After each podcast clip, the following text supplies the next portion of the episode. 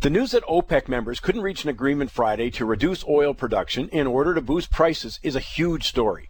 Oil prices reacted by dipping well below $40 and now putting my target of $34 that we've been forecasting on Money Talk since April 2014 in reach. Now break 34 and I think the next support's about $26. Now, I still don't see much indication that we understand how significant the drop in oil and other resource activity is to our economic health. I mean, quick example Canada Mortgage and Housing Corporation predicts that if oil prices hovered around $35 over the next five years, unemployment would jump to 12.5%. Average house prices could plunge by 26%.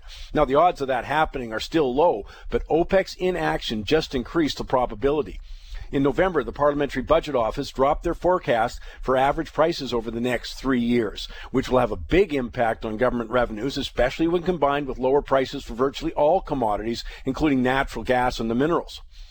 At this moment, the federal government, along with oil producing provinces, are still budgeting for a significant recovery in crude prices. Alberta's latest budget calls for a 50% rise in prices next year and 100% from today's prices over the next three years.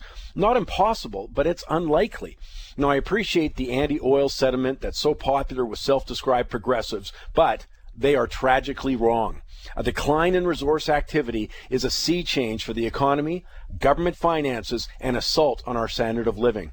Sadly, most politicians, public sector union leaders, the educational establishment, the political commentariat show no sign that they get what's going on.